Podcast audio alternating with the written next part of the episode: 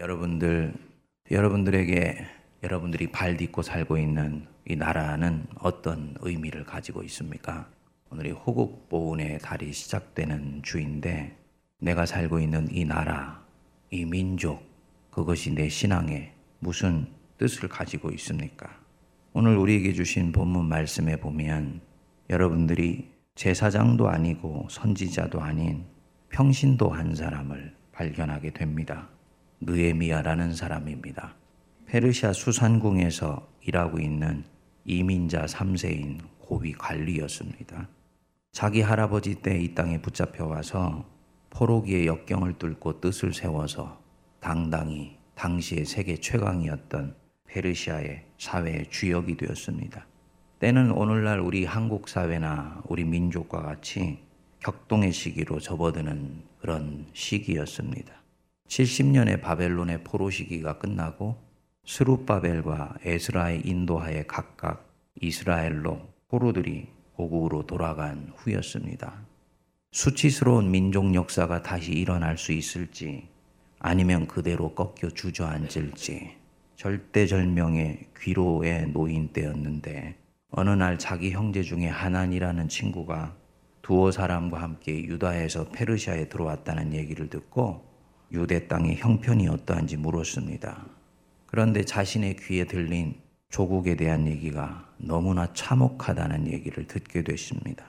3절을 보시면 사로잡힘을 면하고 남아있는 자들이 그 지방 거기에서 환난을 당하고 능욕을 받으며 예루살렘의 성은 허물어지고 그 성문들은 불탔다 하는지라. 먼저 고국으로 들어갔던 두 지도자가 워낙 탁월한 사람들이었기 때문에 민족 재건의 역사가 잘 수습되어져 가고 있을 것이라고 생각했는데 그들로는 역부족이었는지 여전히 그 땅에 남아있는 사람들은 고통을 당하고 성문은 회파되고 백성들은 능욕을 당하며 도시는 불에 타서 여전히 재건되지 못하고 있다는 참담한 얘기를 들은 것입니다. 이 말을 들은 느헤미야가 성경에 나오는 가장 고전적이며 모범적인 중보기도의 자리로 들어갑니다. 오늘은 2500년 전 유대 민족과 대단히 유사한 역사적 전환기 속에 있는 우리나라와 민족을 위해서 우리 기독교인들이 어떤 마음을 가져야 되는지 한국교회 어머니 교회라고 얘기하며 그것에 대해서 자부심을 가지고 있는 세문안 교회 성도들이 어머니로서 이 땅의 이 민족에 대하여 어떤 마음을 품어야 되는지 이 느헤미야의 중보 기도를 통해 하나님의 음성을 들을 수 있게 되기를 바랍니다. 첫째 느헤미야는 모든 민족이 각각 자기 민족을 향한 소명을 가지고 있음을 알기에 기도의 자리에 들어갑니다. 그는 인간적으로는 자기 민족을 위해 기도할 필요가 없는 사람이었습니다. 유대에 있는 이스라엘 백성들이 어찌 살고 있어? 백성들은 능욕을 당하고 성문은 불타고 도시는 파괴되었소이다. 그것이 느헤미야와 무슨 상관이 있습니까?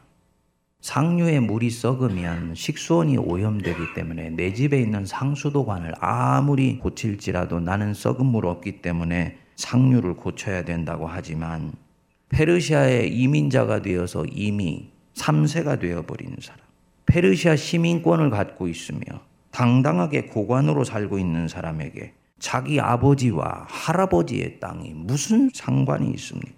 인간적으로는 하나도 중요하지를 않습니다. 나만 잘 살면 되지 내 옆에 살고 있는 사람이 무슨 상관이 있습니까? 오늘이 환경주일인데 사람만 잘 살면 되는 일이지 자연이나 환경이 우리에게 무슨 상관이 있나요? 북한 사람이 어찌 되든지 남한 사람만 잘 살면 되는 일이지 우리와 무슨 상관이 있습니까? 통일이 되게 해 주십시오라고 기도하지만 통일이 되면은 수조 원의 달러를 쏟아부어져야 될지도 모른다고 얘기를 하는데 통일되는 것이 나와 무슨 상관이 있겠습니까? 느헤미야에게는 무관심할 수 있는 이유가 우리보다도 훨씬 더 많았습니다. 이민자 3세기 때문에 그 땅을 밟아보지도 않았을 것입니다. 아무 상관이 없어요. 자기의 안위와는 조금도 민족의 운명은 상관이 없는 것입니다. 그런데 이 사람이 어떻게 하냐면 4절을 보십시오. 내가 이 말을 듣고 앉아서 울고 수일 동안 슬퍼하며 하늘의 하나님 앞에 금식하여 기도하였다. 왜요? 자기 아니와 아무 상관이 없는데 왜 기도합니까? 여기서 하나님 백성과 하나님 백성이 아닌 사람들의 길이 갈라집니다. 하나님을 진정으로 알지 못하는 사람들, 하나님을 진정으로 경외하지 않는 사람들은 자기와 직접 간접적으로 관계가 없으면 얼마든지 상관하지 않아도 됩니다. 근본적으로는 나, 내 가족만 편하면 되기 때문에. 그래서 나라가 위태롭고 민족이 어려우면 외면하고 심지어는 배반하기도 하고 어떤 경우에는 버리고 도망하기도 합니다.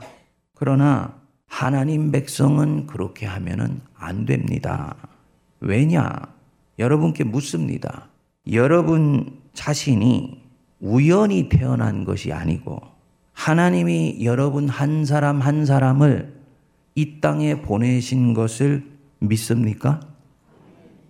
그러면 나를 왜 세계 가장 큰 민족인 옆 동네에 있는 중국인으로 태어나게 하지 아니하시고 저 세계 최강국인 미국 시민으로 태어나게 하시지 아니하시고 이 한이 많고 고통 많은 땅 이념으로 인해서 분단된 지 73년이고 분단 국가가 된 지 70년이 지난 세월 갈라진 민족에게서 하나님이 저와 여러분을 태어나게 하셨습니까?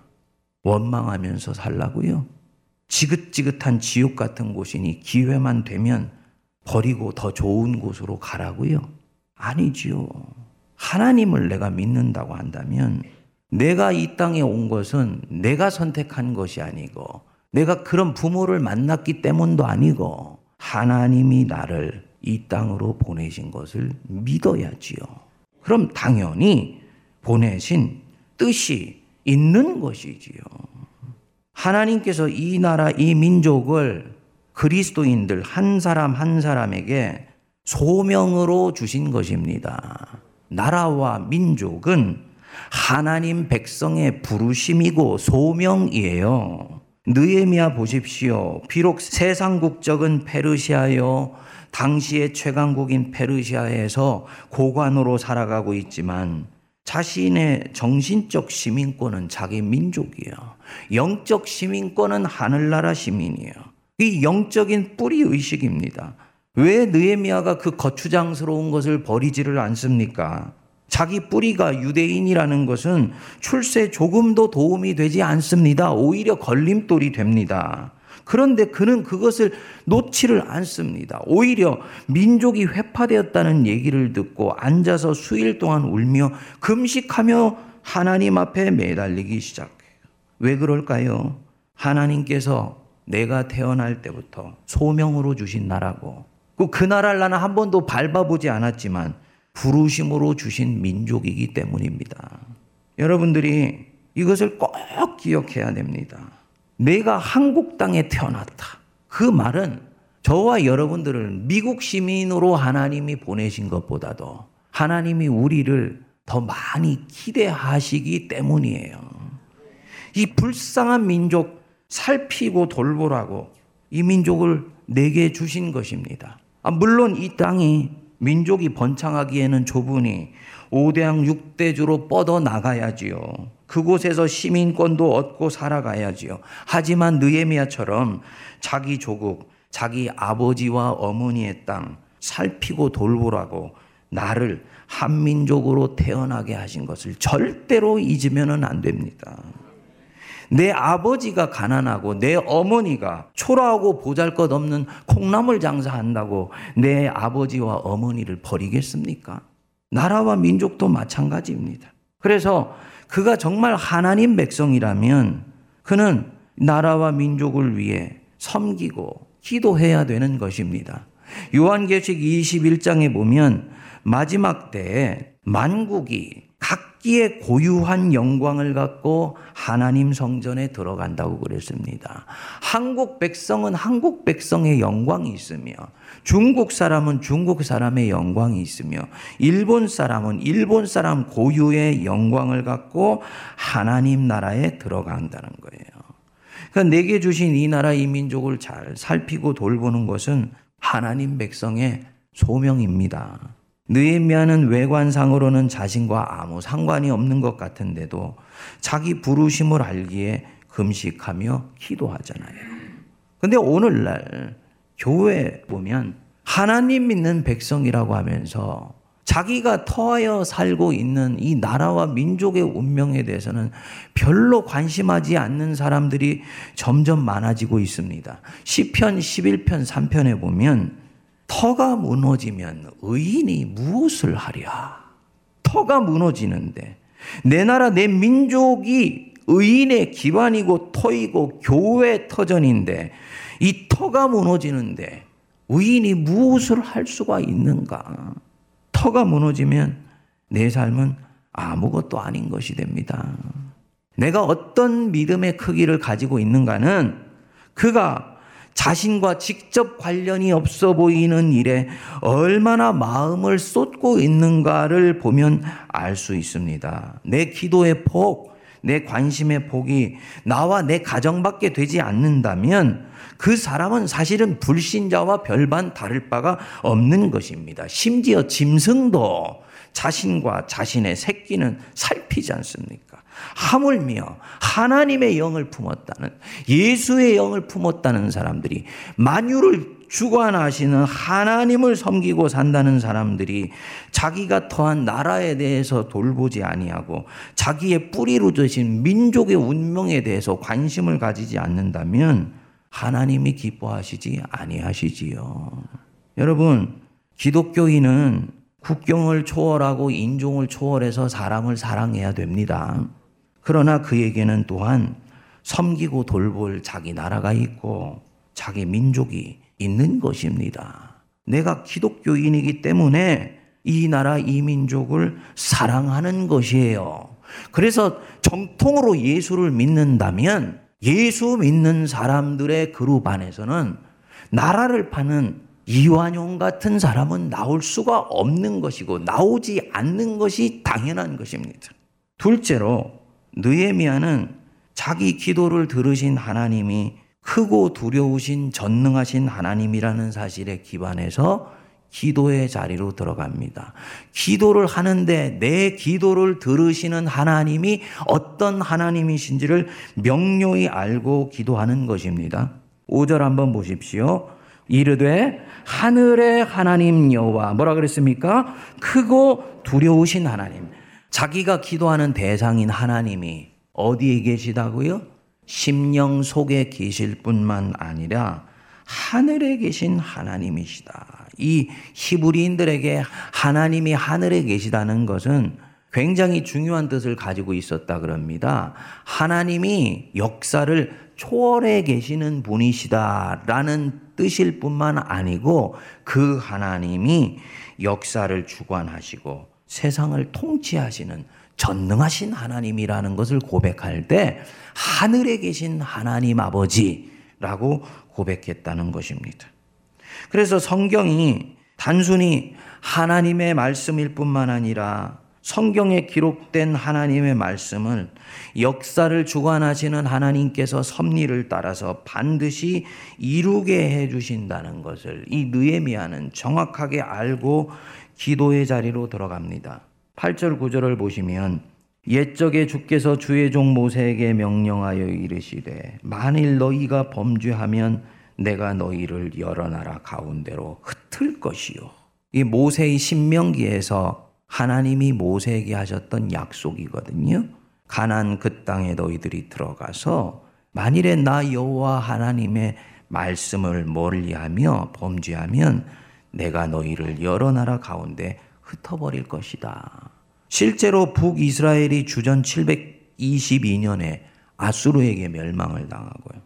남유다가 주전 597년에 바벨론에게 멸망을 당해서 흩어져 버렸습니다. 표면적으로는 바벨론 포로기의 70년이 바벨론에 의해서 이루어진 일 같지만 사실은 역사의 주관자 되신 하나님께서 모세에게 언약하신 대로 이루어진 일이라는 것을 이 느헤미야는 정확하게 알고 있는 것이지요.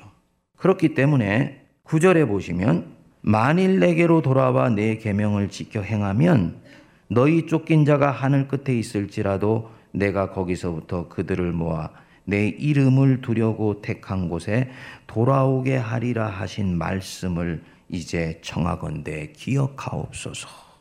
앞의 언약을 하나님께서 이루셨듯이 뒤의 언약도 하나님은 이루심에 그 하나님을 믿고 기대하며 기도의 화살을 쏘아 올리는 것입니다. 그가 지금 여러분 무엇을 하려고 하는 것인지 눈에 보입니까? 이 사람은 자기 내면의 평안과 일신의 영달을 위해서 기도하는 것이 아니고 하나님을 통해서 자기 민족의 운명을 바꾸려고 하는 것입니다. 어떻게 이렇게 어마어마한 기도가 나올 수가 있습니까? 그가 믿는 하나님은 오늘 한국교회 성도들이 믿는 하나님과는 크기가 전혀 달라요. 저와 여러분들은 구속주 하나님만 믿습니다. 창조주 하나님 믿지 않아요. 전능하사 천지를 만드신 하나님 아버지를 내가 믿사오며 하나님을 창조주로 믿지를 않아요. 목사님, 믿습니다. 아니요. 믿고 있다고 생각할 뿐입니다. 창조주 하나님을 믿는다는 것이 무슨 뜻인지 아십니까? 그분은 없는 것을 있는 것으로 만드실 수 있는 하나님이라는 걸 내가 믿는다는 거예요. 사람들이 볼 때는 눈에 보이는 물질이 세계를 형성하고 우주를 형성하는 것 같지만 그 물질을 그 자리에 있게 했으며 그 물질을 운행하는 모든 섭리와 원리는 하나님이 보이지 아니하시는 손길 속에서 이루어 가신다는 것을 실제로 믿고 사는 사람들이 바로 창조주 하나님을 내가 믿사오며입니다. 유대인들은 이것을 믿었어요. 이들은 처음에 구속주 하나님밖에 믿지 않았습니다. 출애굽을 경험하고 난 뒤에 하나님이 우리 민족을 구원해 주시는 하나님이라는 걸 믿었습니다. 그 뒤에 모세의 계시를 통해서 그 하나님이 천지를 만드시는 걸 믿게 됐어요. 그래서 유대인들은요. 나라를 잃고 성전을 빼앗기고 모든 것을 다 빼앗겨도 하나님만 나와 함께 계시면 그분은 없는 것을 있는 것으로 만드실 수 있는 하나님이시다. 그래서 2000년 동안을 나라 없는 민족으로 살아가면서도 끝까지 자기 민족이 회복될 것을 절대로 소망을 끊지 않았습니다. 왜냐? 하나님이 하시면 하실 수 있다고 믿었기 때문이에요. 그래서 인류 역사상에 단 한 번도 없었던 나라를 잃었던 민족이 2000년 만에 나라를 다시 1948년에 세우는 놀라운 일들이 일어났습니다. 창조주 하나님을 믿기 때문이지요. 창조주 하나님을 믿으면요. 하나님이 역사를 주관하신다는 것이 내게 믿겨집니다.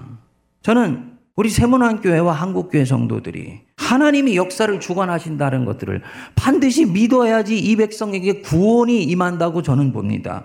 내가 하나님이 역사를 주관하신다는 것을 믿는다고요? 아니요. 믿는다고 생각할 뿐입니다. 어떻게 하냐고요.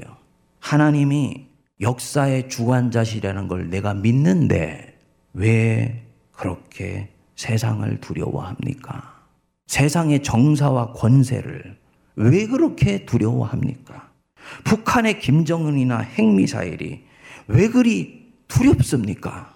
하나님을 전혀 몰랐던 고레스 왕도 움직여서 포로에서 풀어나게 해주시는 하나님인데 하나님께서 북한의 정권 안에서 필요하다면 보이지 않는 손길로 역사하신다는 것을 여러분 믿으시나요? 그분은 하나님을 역사의 주관자로 믿는 거예요. 우리가 6.25의 참상 속에서 내 속에 뼈가 깊은 전쟁에 대한 두려움이 있어요. 우리 아버지 어머니 세대 속에 그 두려움이 있습니다. 저는 경험해 보지 못했지만 그 두려움을 저는 진심으로 이해합니다. 그러나 그 두려움의 층을 뚫고 들어가 보십시오. 6.25 그 참상 한복판에서 하나님이 역사하신 것을 믿습니까? 우리에게는 아픔이었지만 그것도 하나님이 민족을 경륜하시는 거대하고 도도한 흐름 속에서 허락하신 것을 믿으세요. 그러면 전쟁과 평화, 원수의 일어섬과 꺾어버져 버리는 것, 내 백성들의 살고 죽고 일어나는 모든 흥망성쇠의 궁극적인 열쇠는 하나님이 쥐고 계시다.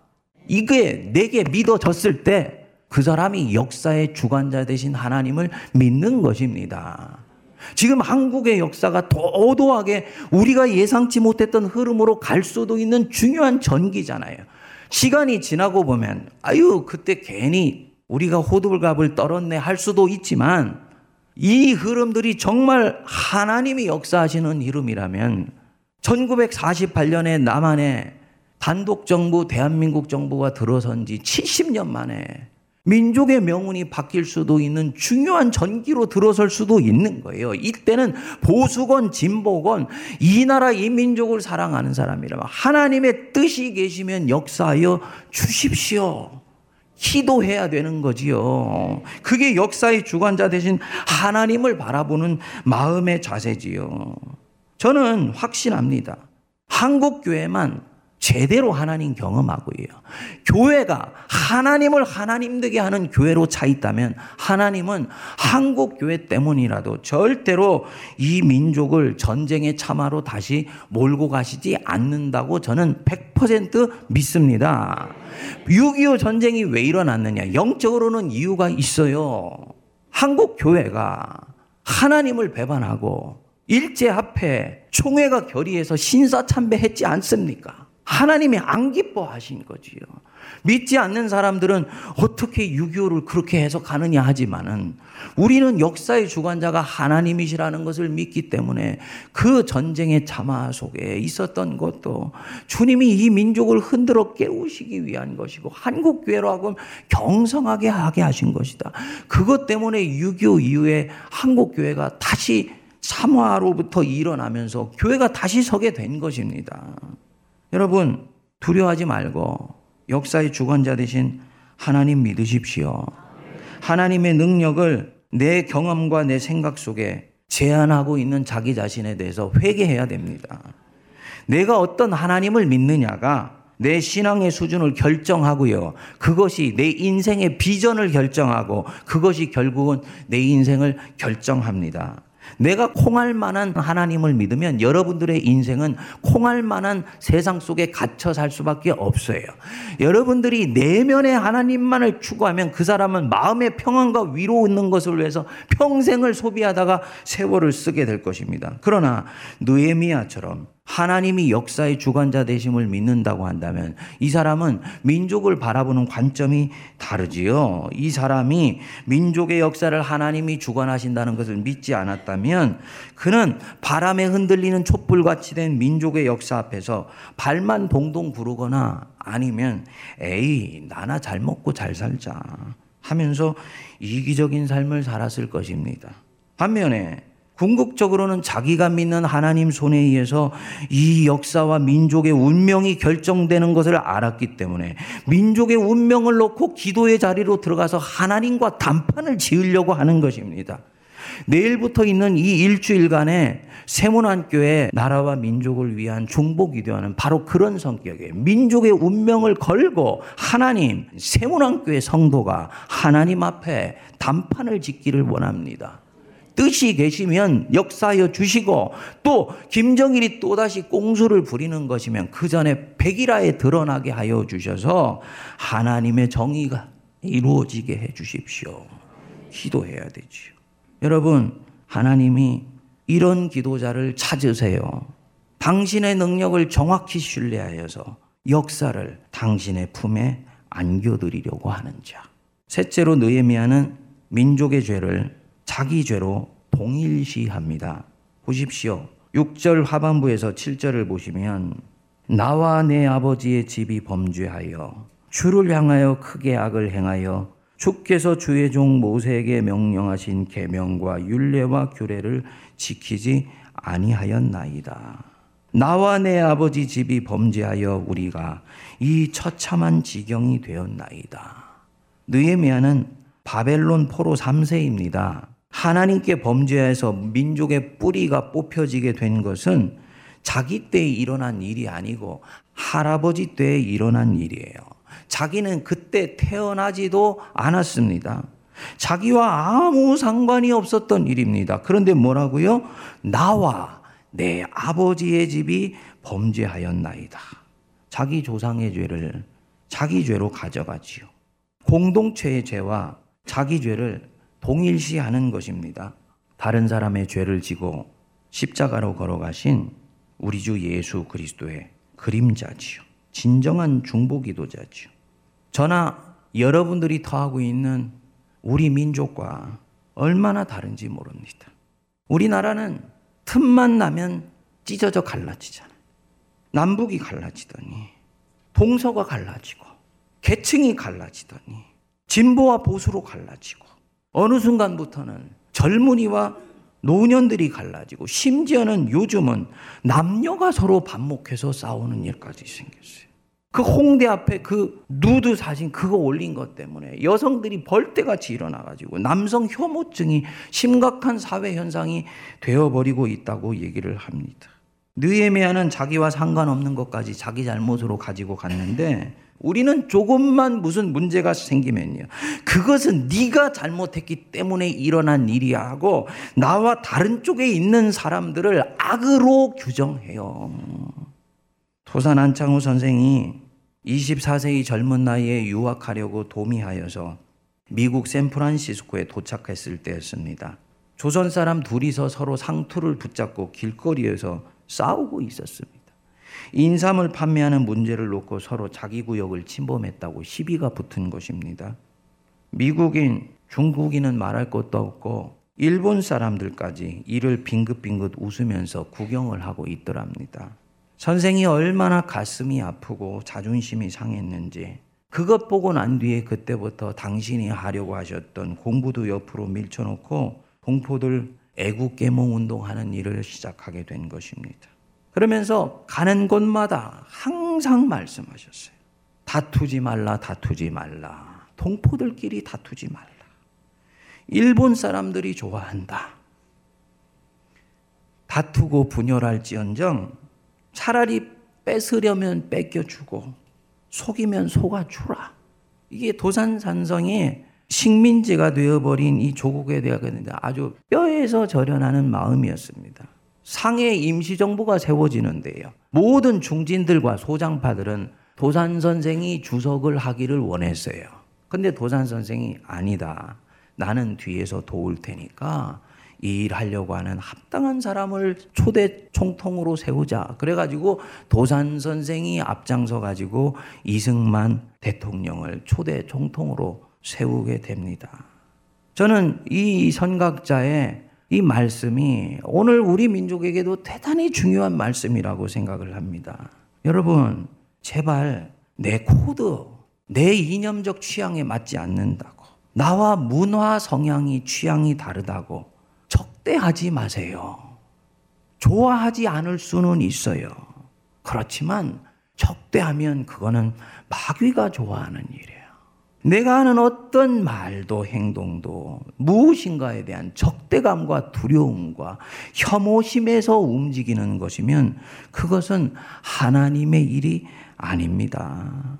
여러분, 저는 이대로 가면 서서히 나라가 망한다고 봅니다. 갈라진 나라치고 일어난 일이 없는 것입니다. 더 안타까운 일은 갈라진 것도 하나로 만들고 중간에 막힌 담을 하시는 예수 그리스도를 믿는 교회까지 이런 이념적 잣대로 세상적 잣대로 서로를 반목하고 색안경을 끼고 서로를 봅니다. 심지어는 그리스도 안에 형제 자매에게도 그리해요. 교회가 갈라진 이 나라 민족의 희망인데 교회까지 그러면 하나님이 누구를 내세워서 이 땅을 고치시겠습니까? 그러지 마세요. 미워도 그리스도인이에요. 미워도 형제 자매예요. 사랑하는 순서는 명확해요. 하나님을 제일 먼저 사랑하고요. 그 다음에 나라와 민족을 사랑하는 거예요. 나라와 민족을 하나님보다 사랑하면 안 됩니다. 이해하십니까? 그렇기 때문에 내가 하나님을 사랑하기 때문이라도 내 나라 사랑하는 마음이 상대화되면서 내 형제 자매 속에 있는 애국심의 취향들에 대해서 귀 기울여 들을 수 있어야 되는데 우리는 어떻게 하다 보니까 상대방이 나와 다른 스타일의 애국심을 가지고 있으면 들으려고 하지를 않고 그때부터 그 사람을 적으로 규정하는 거예요. 서로 들으려고 하지를 않는 거예요. 싸운다고 해가 지지 않는 나라가 되었습니다. 교회까지 거기에 휘말려 있으니 나라는 사분오열돼요. 교회는 하나님이 희망을 갖지를 못하는 것이죠. 세문안 교회는 이 호국 보훈의 달을 기점으로 달라질 수 있게 되기를 바랍니다. 교회가 하나 되면 하나님이 이 땅을 고치십니다. 교회가 하나 될 때 하나님이 통일을 주시는 것을 꼭 기억하십시오. 내일부터 시작되는 이 나라와 민족을 위한 아침 중보 기도회 우리 교우들이 느헤미야의 심정으로 같이 모여서 중대한 전환기에 처해 있는 이 나라 이 민족을 위해서 기도할 수 있게 되기를 바랍니다. 하늘의 하나님께서 세문안 교회 성도들이 어머니의 심정으로 민족을 품고 백성을 품고 역사를 품어 기도하는 모습을 보셔서 한 많고 고난 많은 이 땅 고치시고 새롭게 하시는 역사가 일어나게 되기를 주님의 이름으로 축원드립니다.